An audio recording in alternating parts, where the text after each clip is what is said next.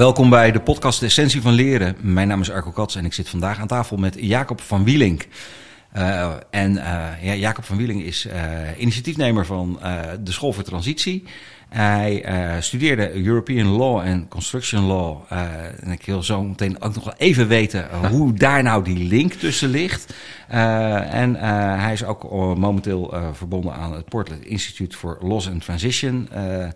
Uh, en uh, nou, we hebben een gesprek over, vooral over secure base en over hoe belangrijk het is om met jezelf en met je omgeving op een goede manier in verbinding te staan. Heb ik jou zo een klein beetje goed. Nee, ik ben nog iets vergeten. Want volgens mij, Jacob wilde oorspronkelijk had hij volgens mij de droom om. Uh, priester te worden. En dat is hij uiteindelijk niet geworden. Maar ik zie hem toch wel heel regelmatig zie ik hem wat uh, priesteractiviteiten uh, uh, toe, toepassen. Nou, ik ben benieuwd wat je onder priesteractiviteiten verstaat. Maar je hebt een mooie zo wat in mijn verleden gedoken, Arco. Dus uh, ja. er zijn wat leuke dingen om over in gesprek te raken. Nou, over dat, dat priester. Ik heb uh, in de auto heb ik nog eventjes iets aangezet. even wat, wat op YouTube gekeken, ja. wat er over jou staat. En daar kwam ik bij een, een, een kerkdienst. Ja. Ja, ik, waarin ik, jij voorganger ja. een verhaal vertelde. Ja, ik spreek met enige regelmaat, niet zo heel vaak, maar zo vier keer per jaar wel in kerken over de thema's waar ik ook bij de school voor transitie mee aan de slag ja, ben. Dat was in de kerk in Schiedam.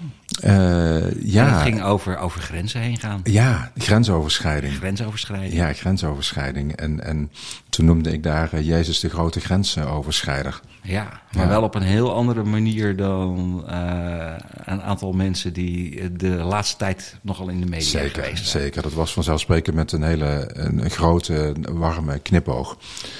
Maar ook wel hakend aan waar we vandaag met elkaar over in gesprek zullen gaan. Dus hoe ben je in staat als leider om op een manier dichtbij te komen bij mensen in organisaties, zodanig dat ze niet angst hoeven te hebben van die nabijheid, maar voelen dat er in de nabijheid leren, ontwikkelen, groeien mogelijk wordt. Mm -hmm. En iets later zullen we het ook gaan hebben, denk ik, over psychologische veiligheid. En dat is daar zo mee verbonden. Psychologische veiligheid kan pas ontstaan op het moment dat we daadwerkelijk nabij zijn aan elkaar. Ja. En niet in stand houden wat decennia lang op zoveel scholen is onderwezen moeten professionele afstand te houden. Maar dat we veel meer leren professioneel nabij te zijn. Ja, ik, ik vind dat ook wel een, een, een spannende op dit moment van de ja. tijd. Want het, het lijkt bij mij wel eens dat het, het tegenwoordig bijna niet meer mag dat je je uitspreekt op ja. het moment dat het gevoelig ja. kan zijn. Terwijl juist in oprechte ja. uitspreken van, van dat gevoelige moment, dat daar juist vaak zoveel magie in zit. Nee, absoluut. Het gaat over, over eerlijk kunnen zijn. Maar eerlijkheid mag, als we met elkaar samenwerken, ook een doel dienen. Eerlijkheid is niet alleen maar zeggen wat je te zeggen hebt, uh, omdat je dat denkt of omdat je dat voelt. Mm -hmm. Maar omdat je daarmee ook in dialoog wil komen met elkaar. Ja, als, ik, als ik de waarheid in pacht heb en voortdurend zeg wat ik denk, maar niet meer geïnteresseerd ben in jouw perspectief. Ja, dan, dan verval ik in monologen of dan val ik in strijd. Nou, dat zien we trouwens volop. Ja. In organisaties, in de maatschappij, in het dorp, in de straat, in veel families. We strijden met elkaar, maar we komen nauwelijks werkelijk in een dialoog. En dialoog vraagt dat je je hart open hebt. Dat je inderdaad deelt wat je ervaart, wat je emoties zijn, wat je ervaringen zijn. Dus dat vraagt ook een kwetsbare inbreng. Maar vanuit die kwetsbare inbreng daarna jouw vragen hoe het met jou is. En ook die bereidheid van jou dat te ontmoeten. Mm -hmm. En die, die kwetsbaarheid, want uh, het leiderschap, zeg je, vraagt die kwetsbaarheid. Ja. Uh, wie zijn leiders? Leiders, dat is een mooie vraag. Een leider is in principe een ieder die invloed uitoefent. Dus als ik na die twintig jaar studie in het thema leiderschap en werk in het thema van leiderschap. Dat probeer samen te vatten, die miljoenen boeken die er zijn. Dat kan natuurlijk helemaal niet. Nee. Maar dan kom ik toch steeds terug op dat ene woord invloed. Mm -hmm. Leiderschap is invloed uit te oefenen. Je bereidheid ook om invloed uit te oefenen. Ik wil invloed uitoefenen over jou. Waarom? Omdat er een doel is wat ik met jou wil nastreven. -hmm. Nou, dat kan in het gezin al zijn, dat kan in een team waar ik werk, dat kan in, in de voetbal zijn, dat kan op alle terreinen van het leven zijn. Maar het is het vermogen en de bereidheid om invloed uit te oefenen op je omgeving.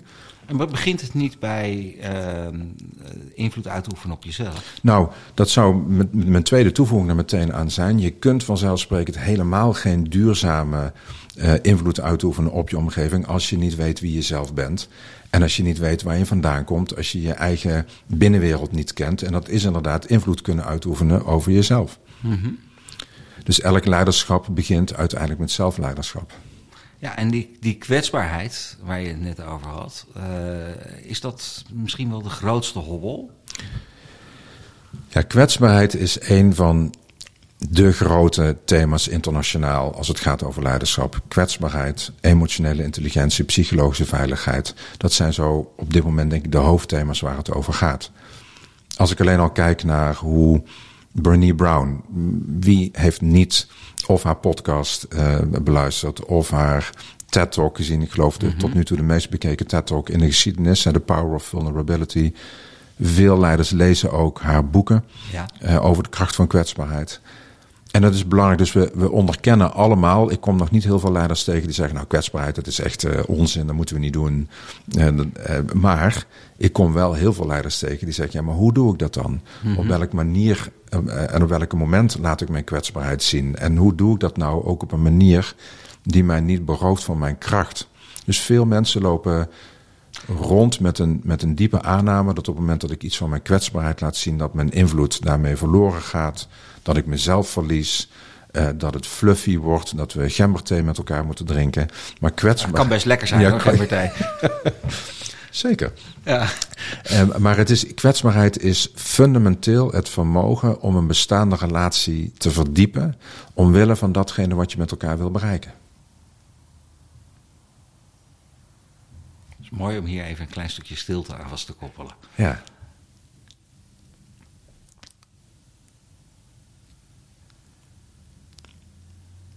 En je loopt dan ook het risico, op het moment dat je dat doet, ja. dat het niet lukt. Ja, dat, daar, daar sla je de spijker op de kop. Dus kwetsbaarheid is onlosmakelijk verbonden met je bereidheid, je vermogen om risico te nemen. Ja. Een risico te nemen in een relatie.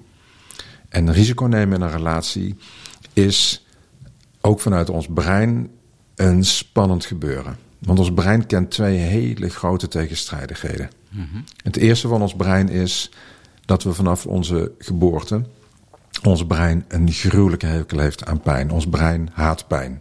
Ja. Dus alles wat maar wijst op teleurstelling, op afwijzing, op conflict, op pijn, op verlies, probeert ons brein te vermijden en onder controle te krijgen. -hmm. Maar dat staat haaks op een andere werkelijkheid van het brein. Dus dat mijn brein jouw brein nodig heeft om te kunnen overleven. In het Engels zeggen ze heel mooi: brains that wire together, fire together. Ja. Net andersom: brains that fire together, wire together. Our brains are hardwired for connection. Onze breinen zijn voorgeprogrammeerd om met elkaar om verbinding aan, in, te, gaan. Verbinding aan te gaan. Dus we hebben die, die verbinding nodig om überhaupt te kunnen overleven als menselijke soort. En in deze polariteit begeven we ons voortdurend als we in relatie gaan. Want als ik iets wil inbrengen, als ik tegen jou wil zeggen dat ik ergens last van heb, of dat ik pijn heb in datgene wat er tussen jou en mij gebeurt, of dat ik het gevoel heb in een organisatie waar veel leiders ongelooflijk veel moeite mee hebben, is om underperformance te bespreken. Dus we hebben ja. afspraken met elkaar gemaakt en je voldoet niet aan datgene wat we met elkaar hebben afgesproken.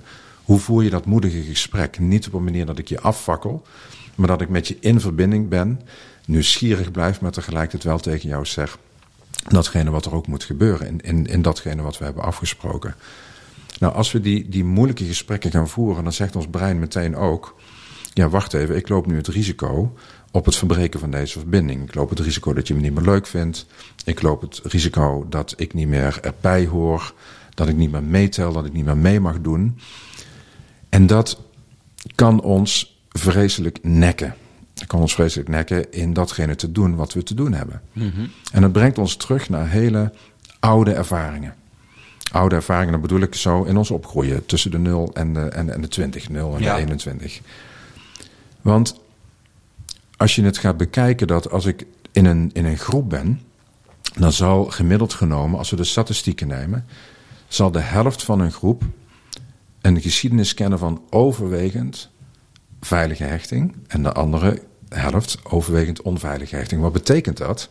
Dat, je altijd met 50% mensen te maken hebt die onveilige hechting bij zich Ja, die overwegend onveilige hechting met zich meedragen. En dat, dat, dat lijken hele schokkende cijfers, maar waar gaat dat nou fundamenteel over? Dat betekent dat je opgegroeid bent in een context waarin op het moment dat het spannend werd, op het moment dat er emoties waren, boosheid, angst, teleurstelling, verdriet, dat je niet die nabijheid hebt ervaren van, van opvoeders, van autoriteitsfiguren, die jou geleerd hebben om, om dat te uiten, enerzijds, maar jou ook hebben uitgenodigd, uitgedaagd om vanuit het delen van die emotie ook weer een nieuwe stap in leren en ontwikkelen te zetten. Dus dat is voor veel mensen een hele pijnlijke erkenning. Want een van de dingen die, die je daarmee niet zegt, is op het moment dat je onveilige hechting bent tegengekomen, dat je ouders bijvoorbeeld niet van je gehouden hebben. Dat is een hele andere vraag. Ja, want ik kan me ook heel goed voorstellen dat, als je, uh, dat het als ouder ook best heel spannend kan Zeker. zijn. Als je kind, ik noem wat, uh, heel boos is en Ja. de boel kort en klein slaat. Absoluut. En dat je dan, om daar liefdevol mee om te gaan. Absoluut. Dat slaat je de spijker op de kop. Ik ken eigenlijk geen ouders die op enig moment daar niet mee worstelen. Het lijkt me een hele normale eh, onderdeel van je ouderschap. Dat je worstelt van hoe doe ik dat nou op een manier. En er is geen enkele ouder die niet liefdevol wil zijn. Dat is even het vertrekpunt. Uh, misschien een kleine uitzondering. Er, daar zullen- er zullen er vast wel een aantal. Nou, maar maar eh, ik, ik kan me wel voorstellen dat eh, er veel mensen zijn die moeite hebben om met liefdevol te handelen. Absoluut. Dus wat veel, ik zie vooral veel vaders daar ook mee worstelen, Ja. eh, die ook in onze programma's komen. Worstelen met dat ze bezig zijn met hoe stel ik nou de grens. Maar dat het stellen van de grens vaak eerder komt dan het tonen van de liefde. Ik zeg altijd eerst de liefde, dan de grens. Dus waar veel kinderen, als ze opgroeien, ook als ze in de puberteit komen, mee worstelen, is dat als ze boos zijn, te horen krijgen dat ze niet boos mogen zijn. Als ze verdrietig zijn, je hebt geen reden om verdrietig te zijn. Dus er komen heel veel opdrachten, heel veel. Ze hebben hun emoties en, en die emoties mogen er niet zijn. Ja, die mogen er niet zijn. Of ze krijgen te horen wat in organisaties ook voortdurend aan de hand is. In plaats van te onderzoeken wat wordt er gevoeld, wat wordt er ervaren, krijgt men te horen hoe men zich zou moeten voelen, hoe men zich zou moeten ervaren. Ja, en daar zit natuurlijk een heel groot verschil tussen, tussen hoe je je voelt en hoe je je gedraagt. Eh, absoluut, absoluut. Want, want eh, je boos voelen, eh, daar is volgens mij niks mis mee. Ja. Maar eh, iemand kort en klein slaan, eh, dat vind ik niet zo'n gewenst gedrag. Nee, da- daar sla je de spijker op de kop. Dus wat er gebeurt in een situatie van overwegend veilige hechting, Ja. is dat we thuis leren dat die emoties er mogen zijn. Sterker nog, dat ze ook wat uitvergroot mogen worden. Dus Ja. een, een ouder die tegen een kind zegt, nou ik zie dat je boos bent en ik wil eens met je onderzoeken. Vertel eens, Ja. wat gebeurt er? Zullen we even samen stampvoeten? Eh, Wat is er aan de hand? En dan vanuit het kunnen uiten van die emoties gaan kijken van, hé, maar hoe, hoe brengen we dat in contact met elkaar? Hoe geven we dat ook richting? Als je dat geleerd hebt thuis, dat je dus niet bang hoeft te zijn van emoties. Dat dat geen signalen zijn van dat er iets mis is met je. Maar dat het signalen zijn van iets wat in beweging wil komen. Iets wat verkend wil worden. Ja. ja, dan stap je ook op een hele andere manier natuurlijk. Later ook een organisatie binnen. Of de voetbalclub. Of de, waar je ook meer mensen tegenkomt. Want dat is inderdaad wat we te leren hebben. Hoe maken we emoties vruchtbaar voor het doel wat we met elkaar nastreven? En ik kom in organisaties oneindig veel leiders tegen. Die met name als er veranderingsprocessen zijn. Want dat is natuurlijk waarin emoties de, soms de hoofdtoon eh, vormen, de hoofdrol eh, spelen. Ja. Veel leiders gaan dan eindeloze monologen houden en vertellen aan medewerkers hoe ze zich zouden moeten voelen. Welke kansen ze zouden moeten zien. En dan moet je gewoon hetzelfde zijn als de leider. En dan moet je hetzelfde zijn als de leider. Je moet die kansen ook zien. Maar dat klopt toch niet? Nou, kijk, als leiders niet gaan leren de transitie, want dat is de essentie van transitie, is nietgene datgene wat er aan de buitenkant verandert, maar wat er aan de binnenkant en tussen mensen verandert. Ja. En een leider die gaat leren dat als je transitie werkelijk vorm wil geven, dat je mensen eerst ergens afscheid van moet laten nemen voordat je ze uh, een toekomst in kunt laten gaan, dan gaat er echt iets veranderen. En is dat met iedereen zo? Of is dat, speelt dat nog meer uh, op het moment dat mensen een onveilige hechting bij zich dragen? Dat dan het afscheid ja. nemen nog veel belangrijker is? Nou, nee, het laatste niet, maar het, is, het speelt een hele belangrijke uh, relatie. Dus je, je vraag is een hele mooie. Want op het moment dat wij veel onveilige hechting in onze geschiedenis ja. kennen, dan is een van de dingen die wij opslaan in ons brein en in ons lijf, is dat afscheid nemen iets engs is. Dat dat uh, vooral pijnlijk is. Dat je, dat, dat je het alleen moet doen. Dat je daar geen hulp bij kunt krijgen. Dat het het einde van de wereld is. Mm Terwijl, als we overwegend veilige hechting in onze geschiedenis kennen, zullen we ook geleerd hebben, doordat we bij die emoties hebben leren zijn, dat afscheid nemen wel pijnlijk kan zijn, dat het ook uitdagend kan zijn, maar dat er achter afscheid nemen ook weer iets nieuws tevoorschijn komt waar we ons naartoe kunnen bewegen. Dus, dus onze hechtingsgeschiedenis is van fundamenteel belang. Hoe wij met hechting hebben leren omgaan. Welke voorbeelden we daarin hebben gehad. Voor hoe wij als volwassenen ook met afscheid nemen omgaan. Is, is dat ook vergelijkbaar met, als ik even kijk naar de natuur? Ja. Uh, een boom die krijgt op een gegeven moment blaadjes. En dat ziet er dan fantastisch mooi uit. Er komen mooie vruchten aan. En op een gegeven moment komt de herfst. Dan valt alles naar beneden. Wordt er afscheid van genomen. Ja. Uh, als we naar die natuur kijken, de meeste mensen vinden het heel mooi ja. om naar die herfstkleuren te kijken. Ja. Terwijl je dan eigenlijk gewoon naar iets wat aan het afsterven is aan het kijken bent. Wat daarna de grond ingaat en weer voedsel is Precies. voor hetgene wat nieuw kan, naar, naar boven kan komen. Wat een ontzettend ontroerend beeld is dat ook. Dus je zegt daarmee ook, ja, de blaadjes die op de grond vallen zijn de compost voor de groei van, van het voorjaar. Hè? Dus Ja. het, het prachtige lied van, van Bette Midler, The Rose. Wie, wie kan daar niet door ontroerd raken? Mhm. En ik herinner me, en nu je dit zo zegt, een sessie van nu een jaar of acht geleden, wat ik had met een eh, directieteam in, in, in Zeeland. En we een hele dag met elkaar over transitie in gesprek gingen. En de openingsvraag die ik stelde, wat is er op dit moment herfst in jou? Ja. Welk blaadje wil er op dit moment in jou vallen? En ik was ontroerd door hoe we daarna een paar uur met elkaar in gesprek zijn gegaan over wat er in de levens van die leiders zich afspeelde. Wat ging over transitie, over veranderingen waar ze eh, voor stonden, de pijn die ze daarmee hadden om, om daarmee om te gaan. Over hoe persoonlijke omstandigheden doorwerkten in hun leiderschap op de werkvloer. Dat was een hele kwetsbare ontmoeting waardoor de leiders ook kunnen gaan leren en toen ook aan het leren waren dat ja, datgene wat zich in mijn persoonlijke leven ook afspeelt en heeft afgespeeld, één op één zich doorvertaalt in hoe ik ook kijk naar de organisatie waar ik leiding aan het geven ben, in een verandering. Want we hebben ons in ons eigen leven als leider te verhouden tot die seizoenen die zich ook in ons leven uh, voltrekken. Ja. En het is, ja, nou ja, tenzij, ik moet er eerst nog tegenkomen. Maar er is geen, geen, enkele leider die voortdurend in de lente leeft of voortdurend in de Efteling rondloopt. Het, is, het, het leven is golven, is op en neer. Is... Ja, ik denk ook dat de lente er niet kan zijn zonder de winter. Precies. Uh, die heb je nodig. Uh, dat hoort bij de, de soort die we zijn. Ja, dat klopt. Dat klopt. En dat betekent je, je, je eigen kwetsbaarheid omarmen.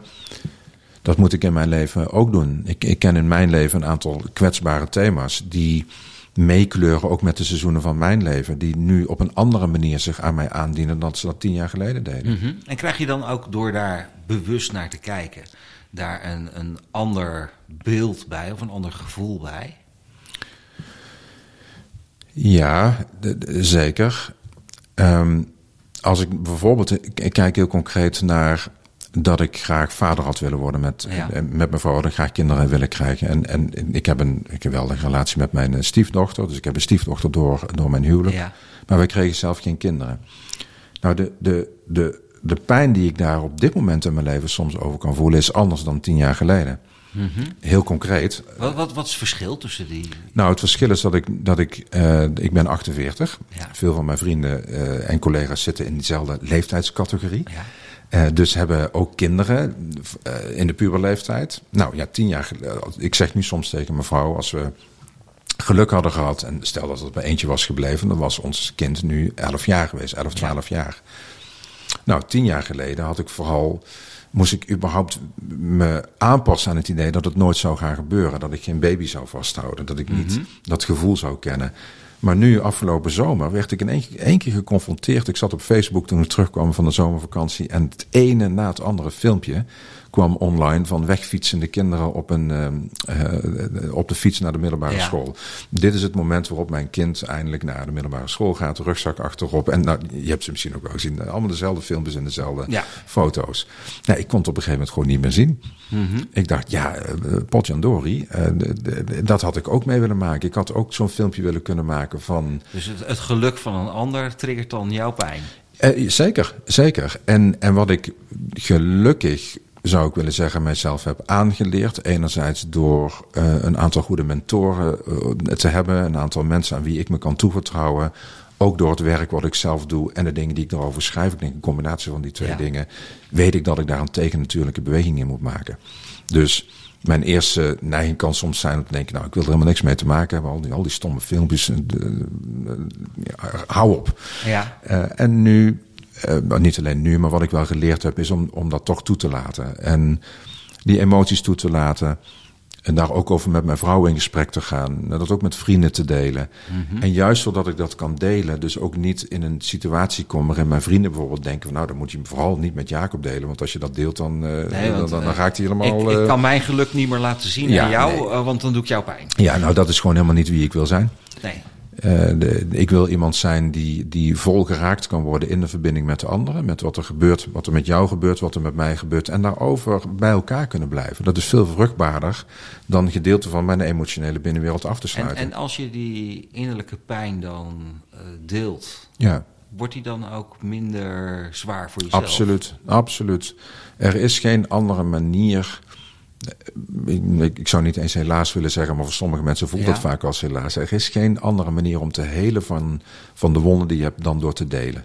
Wij kunnen pas helen als we delen. Mhm. Dat betekent ook hier, hè, wat ik eerder al zei, ons brein heeft de nabijheid van andere Ja. brein nodig. Ik kan pas leren, groeien, ontwikkelen als ik ook bereid ben om mijn pijn in verbinding eh, te brengen. En daar ook reacties op te krijgen, wat ook voorkomt dat als ik mijn pijn niet deel, dat zich dat in mij een verhaal maakt van die pijn. Ja, wat op een gegeven moment niet meer, niet meer de realiteit is, wat ook niet meer de waarheid is. Dat ik me ook opsluit in mijn pijn, om me maar niet meer te hoeven te verbinden met die wereld. Nee, dan, dan kan ik niet meer groeien, dan kan ik niet ontwikkelen. Ik vind, ik vind dit een, een mooie manier waarop je inzichtelijk maakt nu. Uh, wat uh, als, als trainer heb je het nog wel eens een keer over van die, van die prachtige quotes van Nivea. Niet invullen ja. voor een ander. Ja. Uh, dat lijkt zo'n loze kreet op het moment dat je dat uh, helemaal aan het begin van je carrière tegenkomt. Ja. Denk van ja, wat moet ik daar nou mee? Wat ja. gebeurt er? Wat is, wat is nou echt de pijn die daaronder zit? Ja. En uh, het, het, invullen voor een ander, dat ik ga invullen van hé, hey, ik mag iets niet aan jou laten zien. Want jij zou daar misschien wel eens een keer verdrietig over kunnen worden. Ja. Zodra ik dat invul en niet de vraag stel, ja dan uh, ga ik ook voorbij aan jouw emotie en jouw waarde die daarin zit. Nou, dat, dat, dat, dat is zeer waar. En het is voor leiders zo waar zelfs dat ze zonder zich daar ook maar enigszins meestal van bewust te zijn, ze precies het tegenovergestelde creëren in hun teams dan datgene wat ze willen.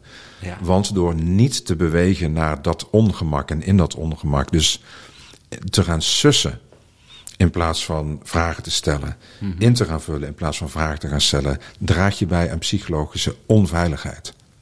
Psychologische onveiligheid. Ja, want psychologische veiligheid in organisaties. Dat Ja. is de uh, afgelopen tijd natuurlijk Ja. mega in, Ja. in de nieuws geweest. Uh, uh, Psychologische veiligheid gaan, gaat in essentie over het vermogen. en De leider heeft daar een belangrijkere taak in dan het team. Ja, dus er is echt een groot verschil tussen leiderschap en lidmaatschap als het gaat over psychologische veiligheid. Dus de leider gaat daarin voor door te laten zien in een team mensen uit te nodigen, aan te moedigen om zichzelf te laten zien. ja.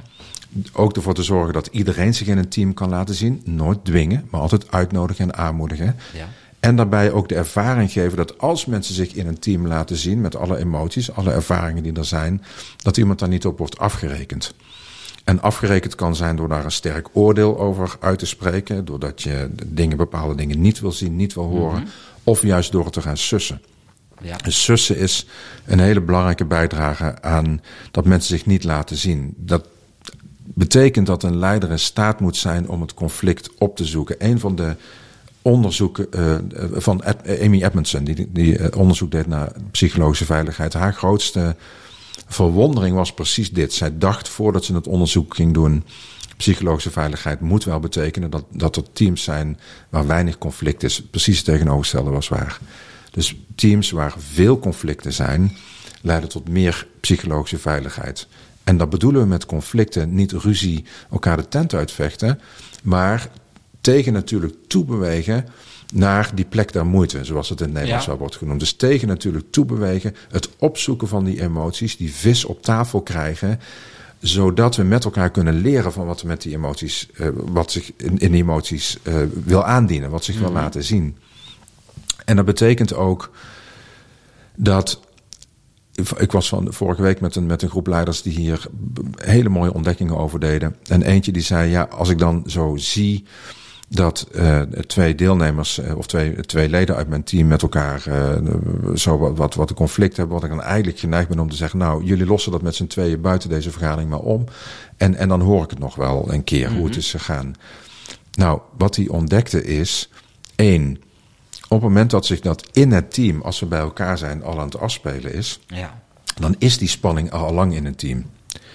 En wat we dan zo geneigd zijn om te zeggen, laten we even een kopje koffie gaan drinken, de vergadering even onderbreken, dan is de spanning weg. Maar als je als leider daarna er niet op terugkomt, als je ook niet bijvoorbeeld in een volgende vergadering die twee leden verslag laat doen van wat is er nou eigenlijk gebeurd, Ja. dan blijft zo'n spanning voortdurend ergens onderhuids in een team ook hangen.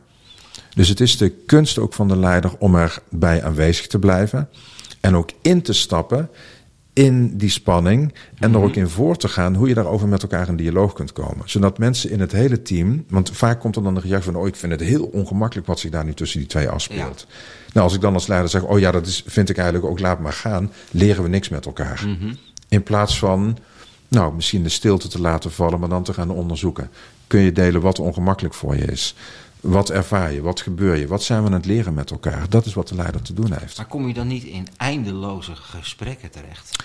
Nou, je komt in eindeloze debatten en discussies terecht als een leider één ding vergeet te doen. En dat vergeten ze bijna allemaal. Ja. En dat is te parafraseren. Dus leiders vergeten dat de kunst en de kunde van de dialoog begint en eindigt met het vermogen om terug te geven wat je ziet gebeuren. Klopt het dat ik je hoor zeggen? Volgens mij neem ik waar. Ik krijg de indruk dat. Als ik dit zo beluister, dan ontstaat het beeld van. Dus Ja. terug te leggen, terug te geven wat er gebeurt, zodat anderen zich daarin kunnen herkennen en er ook weer beelden aan toe kunnen voegen. Dat gebeurt veel te weinig. Mooi. Ik eh, laat het even op me, op me inspelen. Ja, Eh, ik herken wel heel veel eh, van, van de zaken die jij aangeeft met betrekking tot veiligheid en onveiligheid. En dat er altijd mensen in een groep zijn die, zodra het eh, spannend wordt, waarbij dan het gevoel van onveiligheid omhoog komt borrelen. ja, En waarbij men op een of andere manier wil ingrijpen om zichzelf weer veilig te laten Precies. voelen. Terwijl het soms iets is wat gewoon tussen twee andere mensen in zit. precies. Wat ik een hele mooie daarin vind is... eh, jij hebt haar ook uitgenodigd en daar was gesprekken mee gehad met eh, Edith Egar. Zeker. Eh, wat, wat ik haar zo mooi vind, vind neerzetten is altijd van... is het my business, is het your business or is it God's business? Ja. Oftewel, wie is nou verantwoordelijk om te zorgen voor dat stukje wat, waarvoor gezorgd moet worden? Ja, en heel vaak zie ik in een, een vergadering, als het tussen twee mensen ongemakkelijk is, dat dan iemand anders zich daar ongemakkelijk door voelt. En dat is dan eigenlijk het eigen gevoel van die persoon zelf, Ja. wat niets te maken heeft met wat er tussen die twee uitspe- Precies. eh, afspeelt. precies. Dus en als je dan daarin gaat zitten, dan, dan verstoor je het systeem. Je verstoort het systeem. En, en dat, dus wat we te, denk ik, als leider vooral ook te onderzoeken hebben, is waar komt bij mij het mechanisme vandaan om te willen redden, om te willen interveneren, om iets op te willen lossen. Ja. Dus vaak zeggen we, nou, dit, dit, dit is heel erg ongemakkelijk voor jullie. Maar inderdaad, wat jij ook zelf zegt, het gaat vaak over, dit is heel ongemakkelijk voor mij. Ja. En het is eerlijker, Eigenlijk is het maar ook productiever. Nou ja, egoïstisch, dan, dan, dan klinkt het misschien als dat het, dat het bewust zo is. Maar ik, ik, ik kan wel volgen wat je zegt. Ja, zeker. zeggen. Nou, het is in ieder geval dat ongezond. ja. Dus het is niet duurzaam effectief om niet stil te leren staan bij welk ongemak in mezelf probeer ik nu weg te poetsen. Mhm. Door eh, dingen te sussen of dingen weg te halen in plaats van ze bespreekbaar te maken.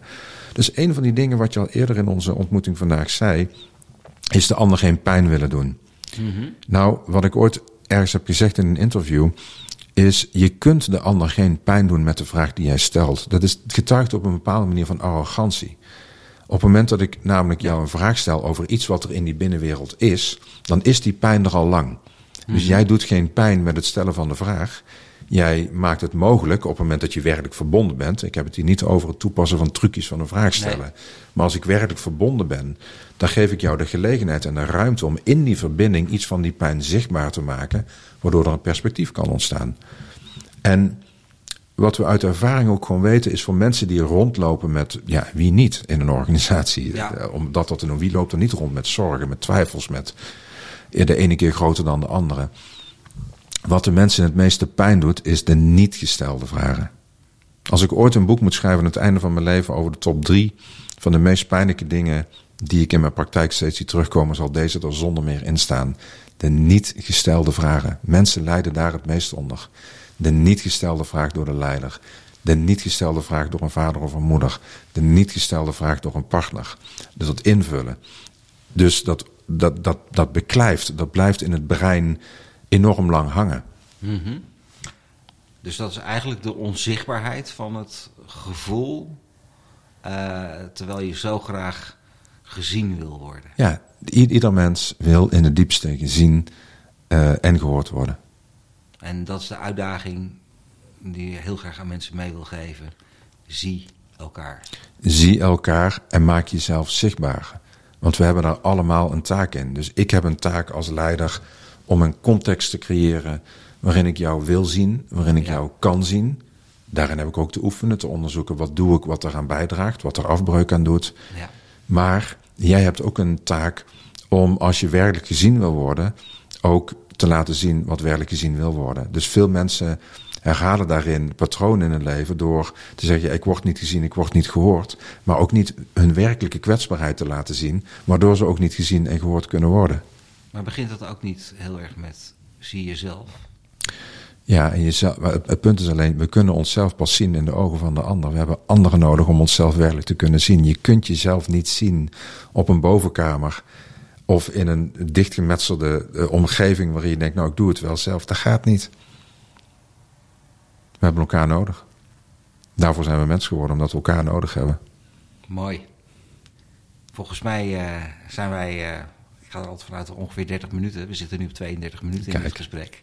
Het gesprek kan wat mij betreft eh, nog heel lang doorgaan. Nou, doen we het gewoon nog een keer in de Eh, tweede. we gaan dat nog wel een keertje eh, verder doen. Maar dank je wel voor de inzichten. Eh, dit was de podcast De Essentie van Leren. En eh, ja, mocht je nou, eh, mochten mensen nou nog vragen hebben eh, aan jou, eh, waar kunnen ze jou vinden? Eh, de schoolvoortransitie.nl en eh, op LinkedIn ben ik makkelijk te vinden. Zeer van harte welkom. De schoolvoortransitie.nl, eh Jacob van Wieling. Eh, en eh, ja, mocht je er nou op een of andere manier daar niet op kunnen komen, je kan ook altijd bij mij terecht, eh argokats.nl. Dan kan je ook, eh, en dan kan ik je in contact brengen met als dat, eh, als dat nodig is. Dankjewel, eh bedankt voor het luisteren en graag tot de volgende podcast. Dank voor de mooie ontmoeting.